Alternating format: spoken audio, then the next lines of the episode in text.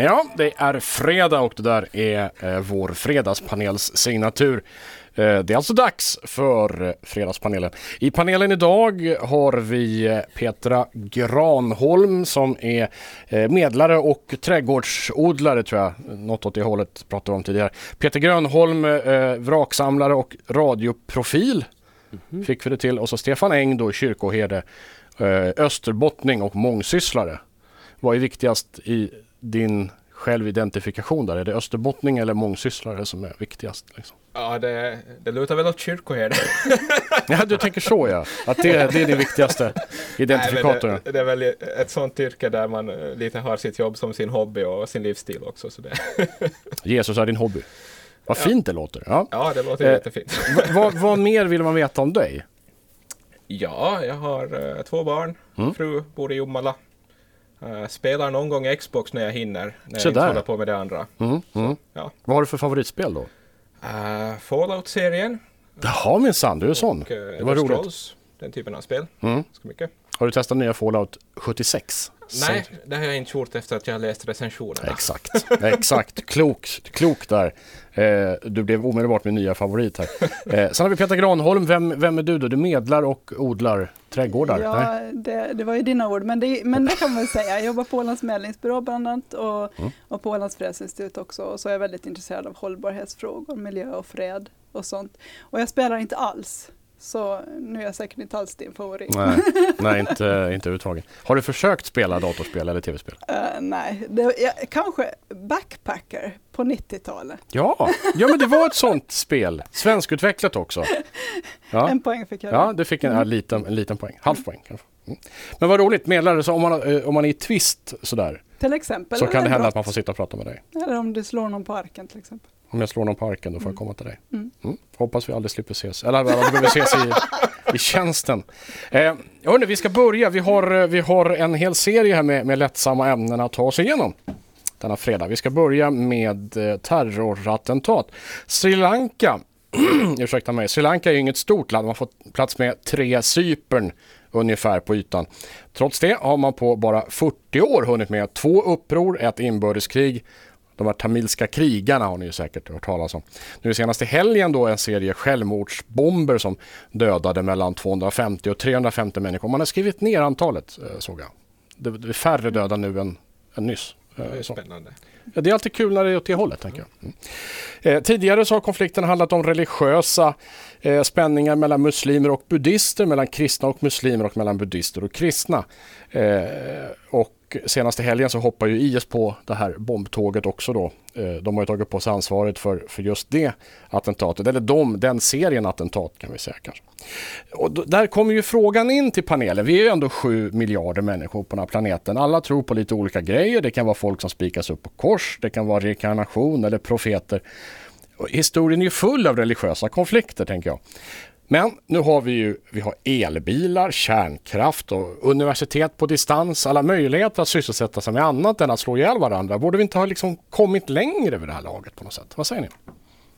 Ja, du sa ju att vi skulle prata om terrorism på ett lättsamt sätt. Och, och först så blev jag ju väldigt avvokt inställd till den, den approachen. Men, men nu när jag tänker efter så är det kanske så att stater tar terrorism på lite för stort allvar. Ja, sådär. Att vi, eller stater och media ibland och, och människor överlag, att terrorismens mål är ju att sprida skräck och det lyckas de ju definitivt med.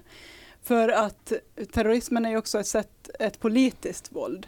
Och, och politiskt våld blir ju ett hot mot staten efter stat, eftersom staten byggs upp på ett löfte att, Eh, att utrota politiskt våld.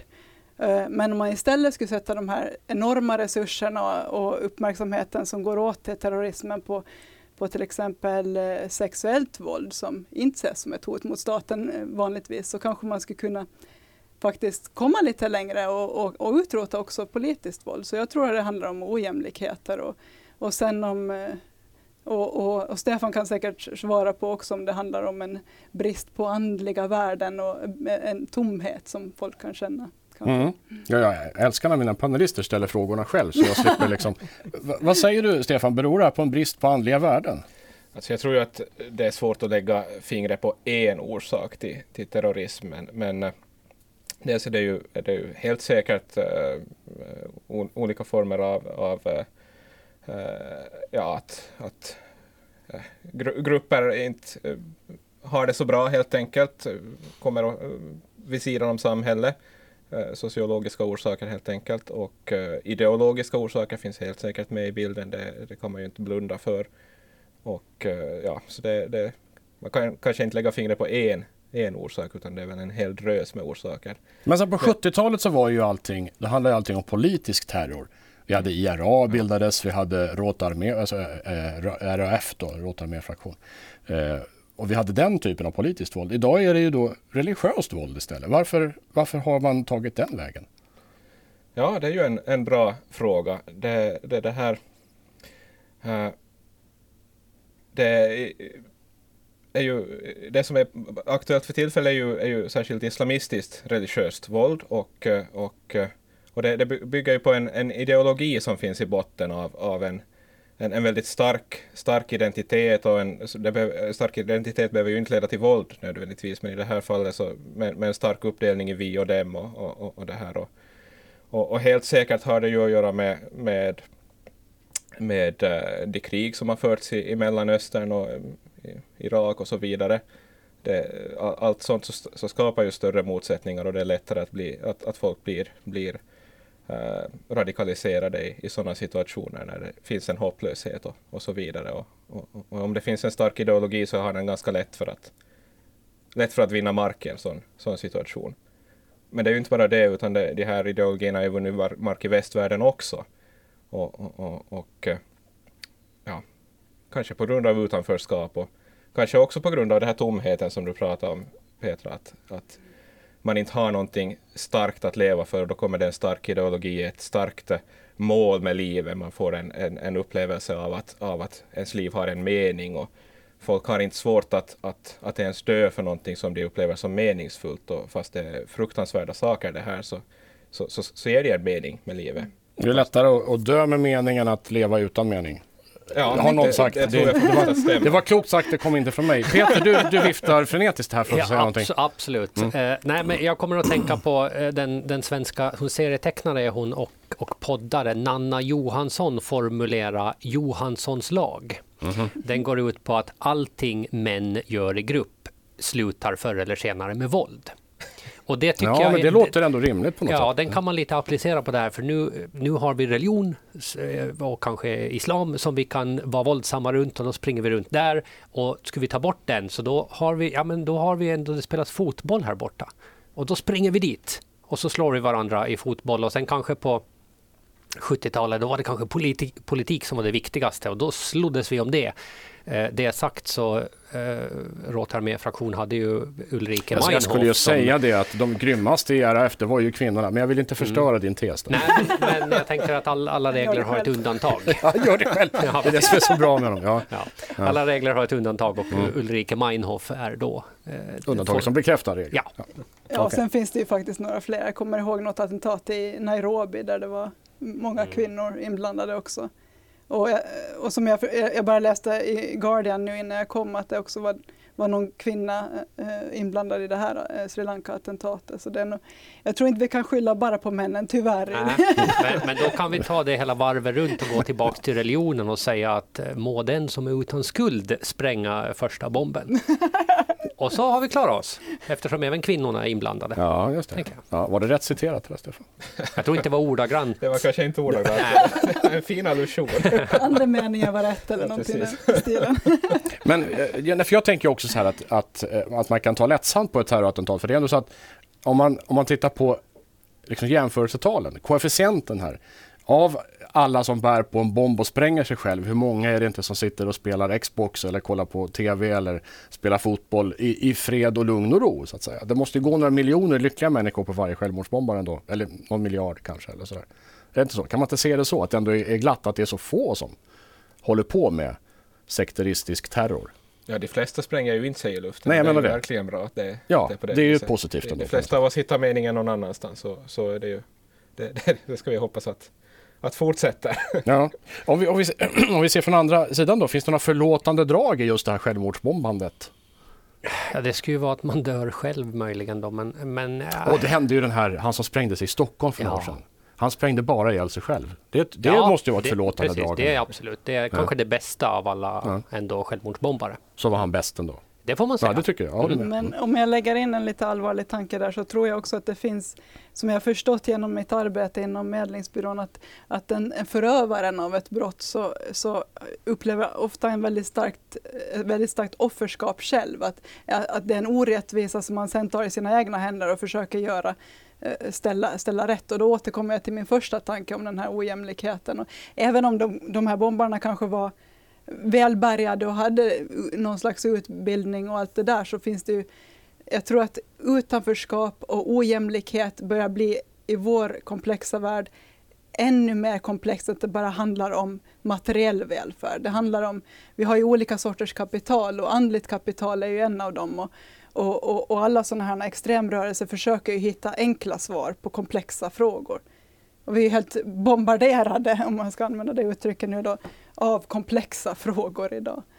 Ja, men det, det ser man ju överlag i, i, i vår värld idag. Det blir ju allt mera så att det är de enkla lösningarna som, som får, om man ser på, på val efter val runt om i, i Europa och, och annanstans också, så det är ju de, de, de partier som kommer med enkla svar, det är ju de som, som vinner framgång.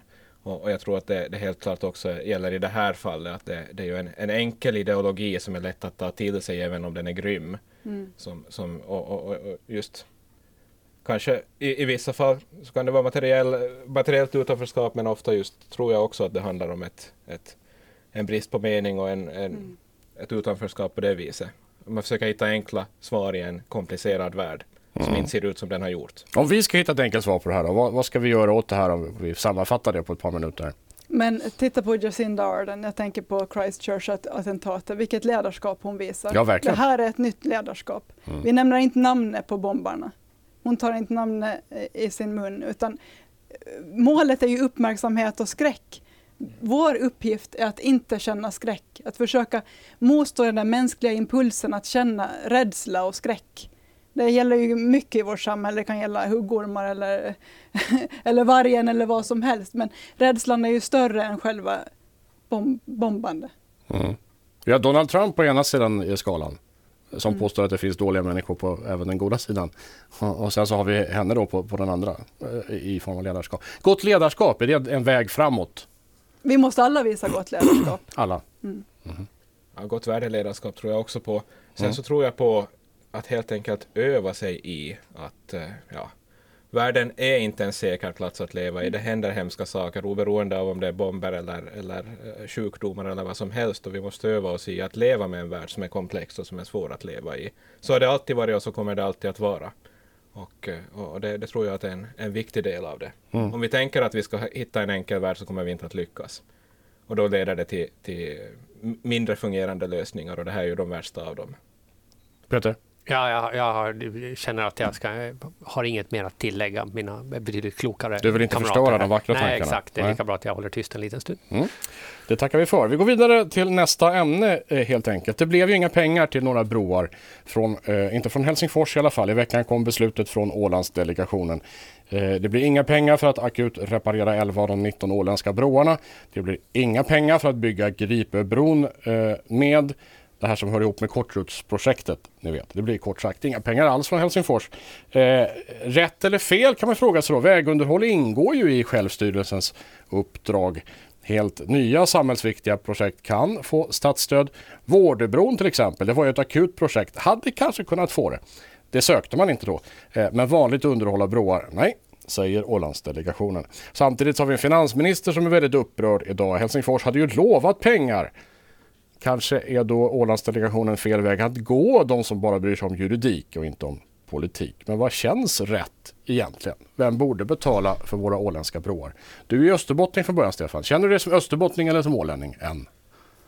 Ja, jag har bott på ganska många ställen i Österbotten och i Nyland och, och då här så jag, jag har inte så jättestark anknytning. Just nu är jag ålänning Mm. och eh, trivs med det. Mm. Eh, Fint så. Ja, Men vad visst. tycker du, vem ska betala våra broar då? Jag har bara någon betalat dem är jag väl glad. Nej, men jag har väldigt lite, väldigt lite att säga om den frågan, jag är inte så insatt. Men, men, men som österbottning, tidigare i alla fall, så, så kan jag ju säga att vägarna där är inte heller i så gott skick. Att, att överlag så skulle det behövas mera pengar till vägunderhåll. Mm. Och eh, det skulle man ju önska att skulle finnas. Jag tycker man att just bro, brounderhåll är lite viktigare än vägunderhåll. För att om en väg rasar så kan man parkera vid sidan av den. Om en bro rasar om man är på den så. Det kan jag hålla med om. Ja, du är med på den Ja, där i alla fall. absolut. Ja. Okej. Petra, vad tycker du? Ja, alltså känsla, ska, ska känslor faktiskt vara med här? Det är därför vi har juridiken, för att, för att ha, en- ha ett rättesnöre som vi redan har känt en massa kring, som vi kan eh, destillera ner i, i paragrafer på ett papper som sen kloka människor kan tolka och det är ju det som Ålandsdelegationen är. De, de har ju en mycket längre erfarenhet än de flesta av, av juridiken och de har ju tolkat sådana här extra anslag förut. Så jag menar, jag, jag, jag tycker att man som, som enskild människa har väldigt svårt att sätta sig upp mot en tolkning som, som Ålandsdelegationen gör och, och, och jag har nu inte läst det här beslutet alls så jag kan inte, inte säga, säga någonting om det men, men man får väl söka paffmedel då. Det blir, ja, det blir väldigt mycket paffmedel. Eh, jag tänker väl att, för här har det ju funnits en politisk överenskommelse mellan Helsingfors och, och Mariehamn. Så det finns i alla fall en, en tanke om att det kan vara rimligt att, att eh, staten betalar i alla fall en del av det här nödvändiga underhållet. Men det finns liksom inga mekanismer för det. Ålandsdelegationen har ju inte till uppgift att tolka, vara uttolkare av politiska eh, åsiktsförklaringar. Utan de har ju bara att se till, till eh, juridiken. Då. Mm. Och då, då, då, då blir det ändå ett vakuum när man undrar, men vad, vad, hur borde det vara då? Intressant. Men du har ingen, ingen särskild tanke där? Ja men eftersom det hör, eh, vägar och broar hör till självstyrelsens behörighet så, så förstår jag inte hur det skulle kunna vara på något annat sätt. Men, men om man hittar något sätt att få pengar från, jag skulle helst ha sett att vi, vi hade fått pengar från Helsingfors för vindkraften för länge sedan. Mm. Men om, jag förstår inte hur man är mer beredd att betala för broar än för vindkraften. Vad, vad, vad är det för logik där då? Så nej, tyvärr. Jag har inget svar på det. Nej, men du, du, eh, du delar Ålandsdelegationens eh, Ja, syn det på det fall, ja, men om det ska Det vara extra, om det är extra anslag som ska för det så, så, så antar jag att det är rätt. Och, och sen kan man ju ha lite olika åsikter om korttidsprojektets eh, Det kan man också ha. vara eller icke vara också. Och, Mm. och, ja, så, men, men det blir mer personligt, då, det, då svarar man kanske på en annan fråga. Mm. Ja, det gör det i så fall. Ja. Precis, ja. Eh, Peter? Ja, när du nu pratar om känsla så då, då är väl känslan att, att, eh, att Ålandsdelegationen har väldigt så här klart och tydligt vad de ska förhålla sig till. Mm. Och där ingår ju förstås inte politiska löften, precis som du säger. Att, att ja, men så här ser reglerna ut och det här är de ramarna vi jobbar efter. Det här hålls inte inom de ramarna, alltså inga pengar. Nej-stämpel, nästa grej. Sen kan man ju fråga sig eh, om det nu har lovats från politikerhåll. Eh, de politikerna borde ju kanske också veta att det här är inte bara något man kan lova för det ska gå igenom en sån här eh, granskning. Mm. Och där, så att de borde ju ha lite veta. Och eh, som sagt, som vindkraften nämndes, det känns som att det, det, de här löftena och halv, eh, liksom halva löftena som har kommit de senaste åren och inte riktigt infrias, de börjar, det börjar bli en stor hög nu. Så man kanske skulle vara lite försiktig som politiker innan man går och, och lovar eller antyder att här, här finns nog pengar att hämta. Mm. Lite återhållsam och inte lova för mycket. Ja, det Mm. tror jag hade varit Okej. klädsamt. Hörni, vi ska nöja oss där. Jag hade egentligen ett ämne till. Vi hinner inte med det för vi ska få nyheter alldeles strax. Vi brukar eh, i alla fall på våren gå igenom de nya glassmakerna. Och utan att nämna fler exempel än korvglass, vitlöksglass och eh, löksillglass. Har ni någon favorit? Mycket snabbt. Av de tre. Nej, eh, helt, helt eget. Uh, Auraost lakritsglassen som kom i fjol. Bra. Lakritsglass. Får Peter? anamma sockerfin eh, fria glass. Jaha, okej. Sockerfri glass. Mm. Peter? Pä, päron. Päronglass. Okej, med det så tackar jag Petra Granholm, Stefan Eng och eh, Peter Grönholm för att ni var med oss idag.